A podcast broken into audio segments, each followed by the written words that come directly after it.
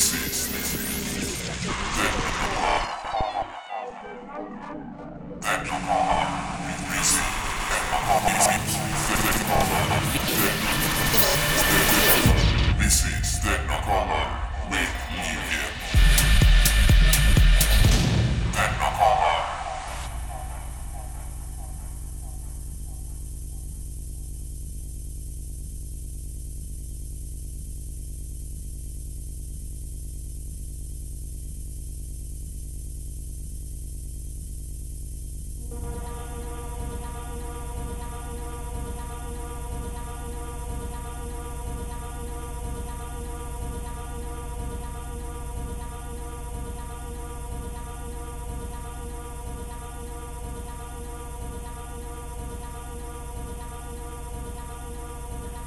should probably define what a cyborg is, considering that it's the main title of her essay. A cyborg is a human and machine hybrid.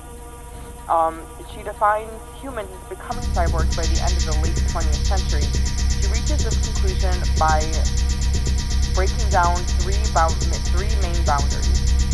The first boundary breakdown that Haraway describes is between human beings and animals, and you can already see this with animal rights activists who is believing that animals have as much rights as humans, and also just the idea that really what is the difference that separates us humans from animals, other animals.